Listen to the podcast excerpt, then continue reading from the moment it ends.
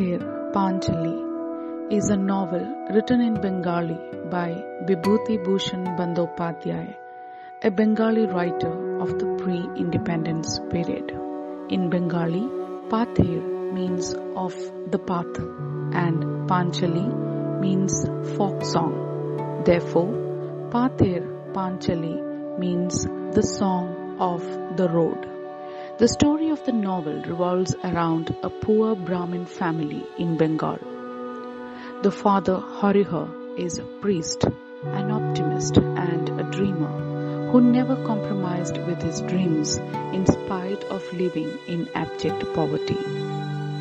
The mother, Sarbojaya, is a woman of the world who has the responsibility of raising her small daughter Durga and also taking care of her elder sister-in-law Indira Thakur.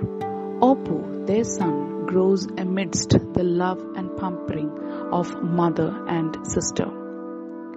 Durga has developed a very cordial relationship with her aunt who shares each and everything with her. However, the mother gets fully tired of her husband's complacency.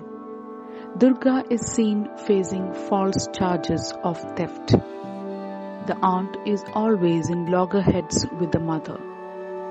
The aunt had the last wish to die in the courtyard of her house, but she dies at the orchard.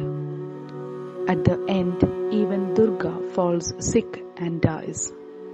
The father comes home and is saddened by Durga's death. Finally, he determines to face the life realistically and so decides to take his family to Benares for search of a new life. Harihar Roy's household consisted of four people. His wife Sarbojaya, baby daughter Durga, 75 year old Indir, a distant cousin, and himself.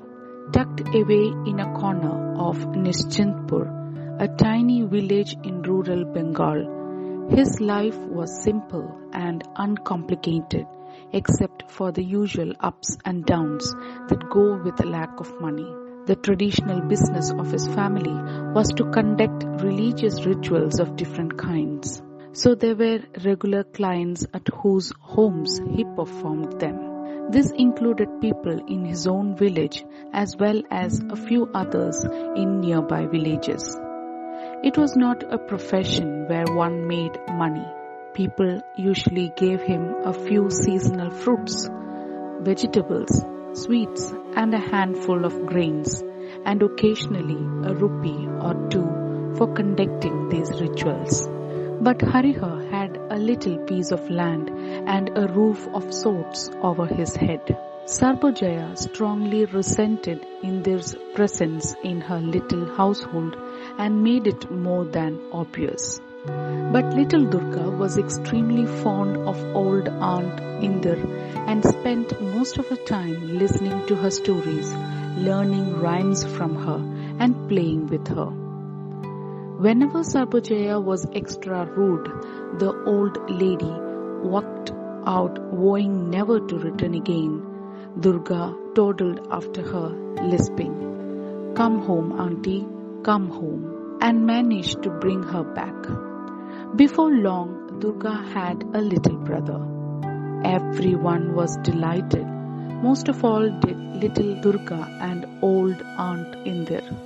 The baby boy was named as Opu. He was a little charmer. Everyone adored him. Before long, Sarbojaya picked up another quarrel with old Indir and drove her out. The old lady did not return this time and died soon after. As Durga and Opu grew older, they spent most of their time roaming about the countryside, climbing trees, looking for wild fruits and flowers, watching birds and rabbits splashing in ponds and rivers. Durga knew every tree, every flowering shrub, every dell and nook. She knew where fruits grew wild and got them for her little brother and herself. Their rich relatives looked down on them and the rich cousins never asked them to join in their games. So Oppu and Durga lived in their own world.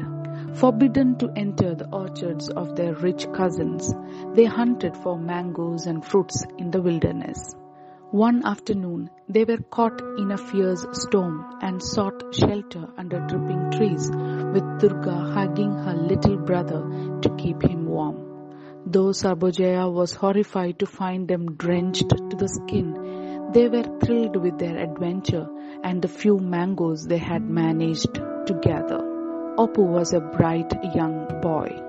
He loved to hear his mother read out stories from the battered family Mahabharata. He saw it all in his imagination, the fight between the Pandavas and the Kauravas and just how they used each weapon. But his favorite character was Karna, the wronged, unacknowledged son of Kunti. His large eyes filled with tears every time his mother read about his chariot being stuck in the mud and his disability to protect himself in the battle, especially his final encounter with his arch rival Arjuna, because he had gifted away his protective shield and medallion the previous evening.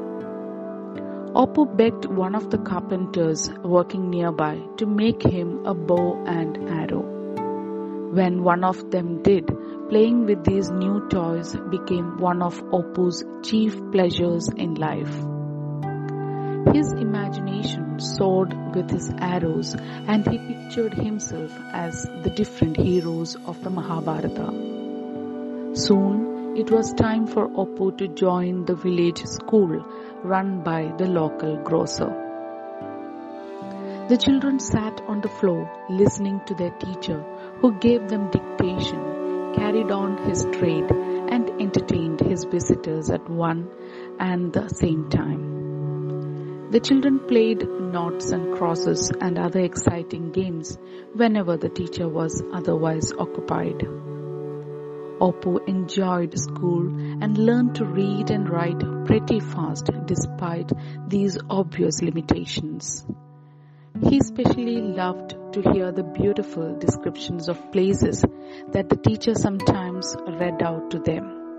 Oppu wondered wistfully if he would ever get to see them one day. When Harihar next decided to visit one of his clients in a far off village, he took Oppu along with him. For Oppu, who had never stepped out of his familiar realm before, it was one big thrill, especially so because they would have to cross the railway lines. Oppu had never seen a train and often wondered what it would look like, more so after he saw the railway tracks. How could a vehicle possibly slide over two narrow strips of iron and not slip off them? But Oppu did not get to see a train after all because the next one was due after two hours and his father absolutely refused to wait. It was a long, long walk to their destination. Twilight set in long before they reached. Harihar's clients were well-to-do farmers who lived in a grand brick house, whereas Oppu lived in a mud hut. Oppu stared all around him in wonder. He had never seen so many pretty things before in his life, nor had he ever had such a lavish meal. He longed for his mother and sister and wished they could share it too. He missed them and there was a big lump in his throat when he realized that probably they would never get to taste anything like this.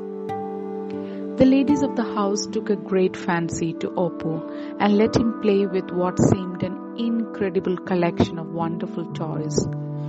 There were lots of playmates too, all eager to play with him. But the one Oppu liked best of all was Amala, who seemed just like his sister Durga, only much prettier and far better dressed.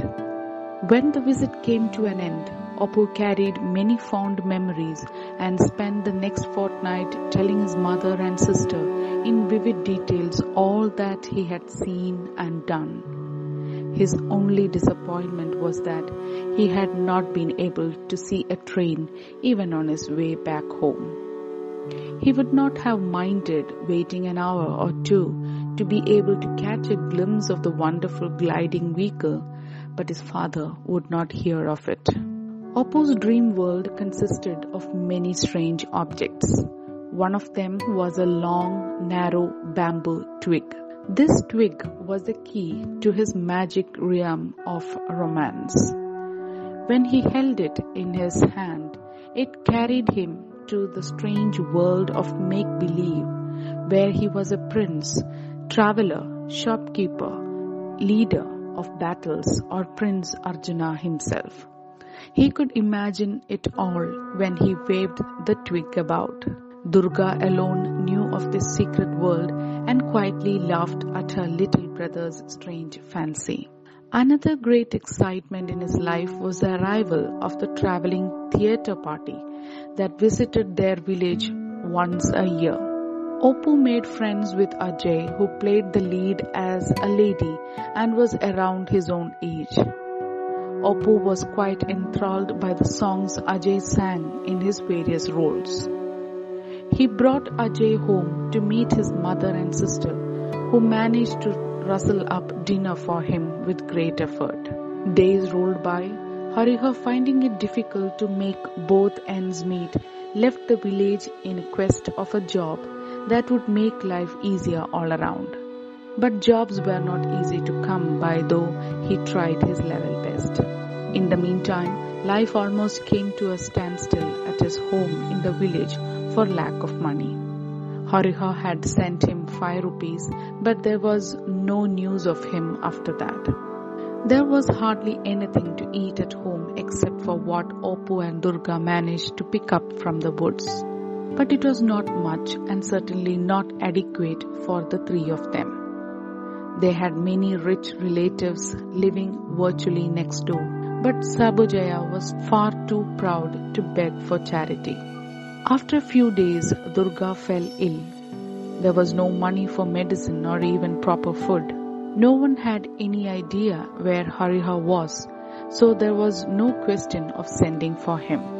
The rains arrived and their hut leaked from every corner. Durga lay still quiet and uncomplaining despite her fever and pain, while her mother tried in vain to look for a dry spot where she might shift her bed. But even in her illness, there was just one thing Durga asked for. I want to see the train. Oh, how I wish I could see the train, she muttered. Oppo dear, will you take me to see one? Will you show me the train, Oppo? Yes, I will, promised Oppo. I will take you to see it when you are better. By the time Harihar returned to his village, autumn had set in. He had managed to earn a little money during his avid quest for work and had bought a set of new clothes and some books for the children. But Durga was no more. She had breathed her last one rainy night, leaving her mother and little brother on their own. When Harihar heard all that they had gone through, he was too cut up to live in the village anymore. He had quite believed that his rich relatives would help out his wife and children in his absence, especially when it came to an emergency. Harihar sold off whatever he had the mud hut and the piece of land it stood on, and prepared to leave Nishchintpur with his family for good. He would go to Benares, find a job there, and start afresh. But the thought of going to a new place did not excite Oppo this time. Would the new place have such lovely bamboo groves, such mango trees growing close together, where he had spent so many happy afternoons playing with his sister? Would it have such coconut trees with its tall trunks and leaves gleaming in the quiet moonlight? And all these ponds that were a part of his daily existence? every nook and cranny of the village was filled with memories of himself and Durga. The sound of their voice and laughter still echoed in the breeze. How could he leave it all? It was like leaving Durga behind. As they left the village with their few meager belongings, Oppu looked back tearfully for the last time. All those dear spots he once haunted with his sister seemed to call him back, begging him not to leave them, not to go away. In a short time he would have his much longed for view of the train and even have a train journey. But his sister, who had so longed for it night and day, was no longer there to share the treat. As the train chugged away, it seemed to Oppu that Durga stood by their favorite mango tree, looking at him wistfully, bidding him a last farewell.